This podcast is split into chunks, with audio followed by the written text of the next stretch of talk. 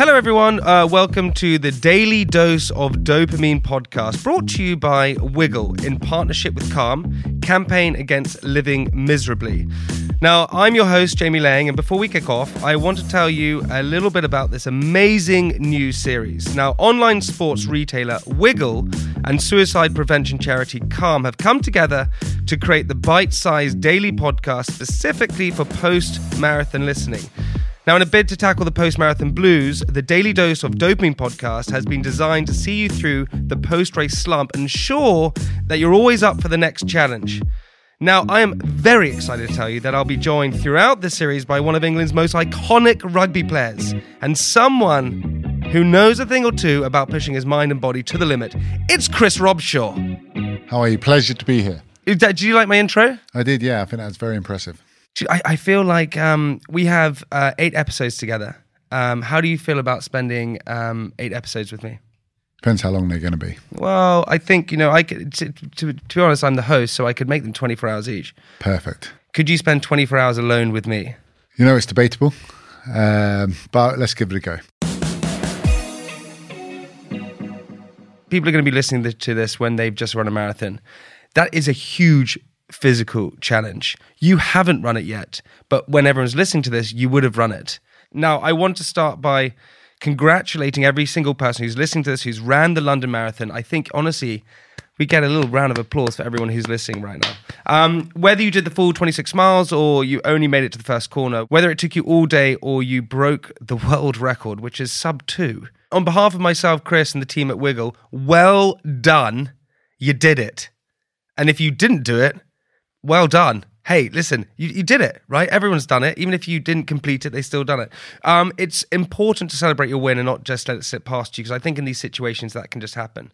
Uh, now, the extra serotonin you get from really taking stock of the achievement can help minimize those marathon blues. Now, Chris, a study in the Journal of Psychiatry and Neuroscience found that having a good mood increases serotonin levels, and thinking about something that makes you feel good, like completing a marathon, can help increase serotonin in your brain, which can help promote an improved mood in general. So basically, we love serotonin. Uh, now, Chris, question for you: Winning the Six Nations with England must have been unbelievable. What was the first 24 hours like? Yeah, I mean, when we won the Six Nations, it was it was incredible. For the four years before that, we had finished second on points difference on three occasions as well. So you're thinking, how hard is this to achieve it? And then we, in our fifth year together as as a group, we finally do it. We yeah. finally get that kind of monkey off our back away in Paris, celebrate. And as you can imagine, there's there's kind of champagne, there's beers going, there's boys singing and dancing, and just just enjoying the moment. And then there's also guys who were just sat down and just having a moment to themselves, mm. just thinking, you know what, this has been five years and more because you've been trying to get in that England squad, you've been trying to play rugby since you were little kids. To finally have that moment, and there's only ever been 13 English rugby sides that have ever won a Grand Slam. Is that it? Ex- exactly. So you think about how special and how hard these things are to achieve. And I remember after that, which Eddie Jones, coach at the time, was like, okay, go out, have a good time, but be careful. Social media is a big thing now, camera phones. And he's just said, just have fun. I just don't want to hear about it next day, kind of thing. So as we go out, we we pull up to this nightclub in the middle of Paris. They're like, okay, no big deal. So we get in there. It's got this massive screen saying, Congratulations, England. It's blazing out, God save the Queen. So, yeah, it was quite a subtle in entrance nightclub. in this nightclub. Yeah. I mean, also, so, how, how many of you boys went to the nightclub? The whole team. Whole team. that is the most intimidating crew of people coming to a nightclub. oh my god! Did you how, did you drink beer from the cup? So yeah, we had we had a little bit of that. Um, a lot of that. A lot of that, yeah, which kind of gets stepped around. But also, yeah, I mean, you're all kind of sharing it. You're drinking it at a time. You're having your photos. It was just one of those absolutely incredible moments, and you kind of wake up the next day a little bit hungover, but then you go home so That's then it, right? we were in Paris, yeah. So we go home, you played in front of 80,000 people in Paris. You know, everyone's phones gone mad, everyone, congratulations, social media, all that kind of stuff. You get home on Sunday night, travel back to England, all that kind of stuff, get home, basically dump your England bag, sit on your sofa, prepare your Harlequins bag to go to training the next day. Oh, so it completely switches back so to it completely normality. switches it. So then on that Monday morning, you're going back to the club, focusing on that, and then the wheel keeps moving. And like a lot of people, Sunday they'll be racing, and on Monday they'll be getting up to go to work.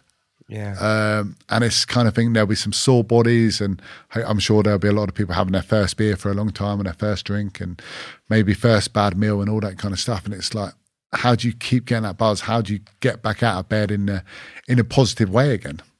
My celebration once was different to yours. I, I was at Leeds University and I got a I got uh, a, a really good grade, and because I got a great grade, um, Leeds Uni played Leeds Met rugby. It's like a big game, and I decided to streak across the pitch. You weren't playing. I was not playing, and I streaked across the pitch and went out to my friend who was captain, and he didn't know who I was, and he dumped tackled me onto the ground, and then I was taken off the pitch, and uh, my head was sore because I just felt completely ashamed that I had streaked in front of like forty thousand people. It was bizarre.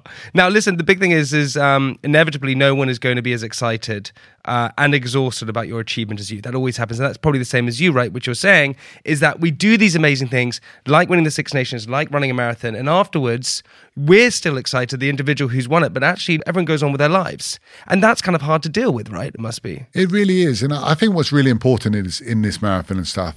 And someone actually said it to me in when I was kind of first starting on this journey, was there'll be a point in training and there'll be a point in the marathon where you need to rem- remind yourself who you're running for, and there will be a bit of oh, that's kind of it. We've mm. celebrated, and and life goes on, and it is hard to come to terms with that. And when I retired, actually, you kind of think, or when you don't play for England anymore, all that kind of stuff, you think, yeah, there'll be a big funfair and a farewell and all that. And there is a little bit, but the next day, the shirt keeps moving and someone else steps into that shirt. And it is sometimes tough to come to terms with that. Yeah, of course it is. And people kind of deal with it in a different ways when they retire. And they really struggle with that because everything else continues to move on.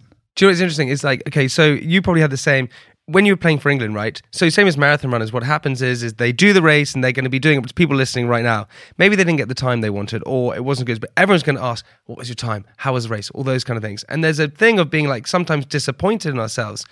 Did you, if you had a bad game for England, but you won, were you disappointed? Yeah, definitely, definitely, and uh, and also also the other way around where you've you've played well and you've lost, you're still disappointed. A little bit happier. a little bit happier. But yeah, look, there's a, there's a huge amount of. Yeah, there'll be people who have trained for a long time, and look, myself included as well. I want to hit my target, and I will be disappointed if I don't do it. If I'm honest, uh, and I feel I've prepared in the right way, but you never know on the day. You might wake up, you haven't slept well.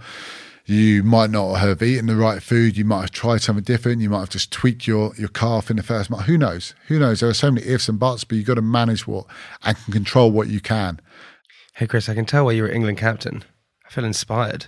So, if we have to sum up our first episode, what do we think? So, you know, it doesn't matter. Basically, what we're saying is look, whatever you've done, doesn't matter if you've got your time, if you haven't got your time, whatever you achieve, you've done something incredible and you should be proud of yourself. And remember that also, at the end of the day, your achievement, the way that you feel, everyone else moves on with their lives. And remember to be okay with that, that everyone else moves on, but you have that memory within yourself. Yeah, I think definitely. I think look, enjoy the moment and be very proud of what you have achieved, whether it be just training for it, whether it be kind of getting to that start line, finishing it, the time you want, maybe not quite, but but embrace it. Embrace that moment and you'll always have that that medal hopefully on the, on your wall. But come Monday, the the wheel keeps moving and you've got to go back to work, you've got to get back up.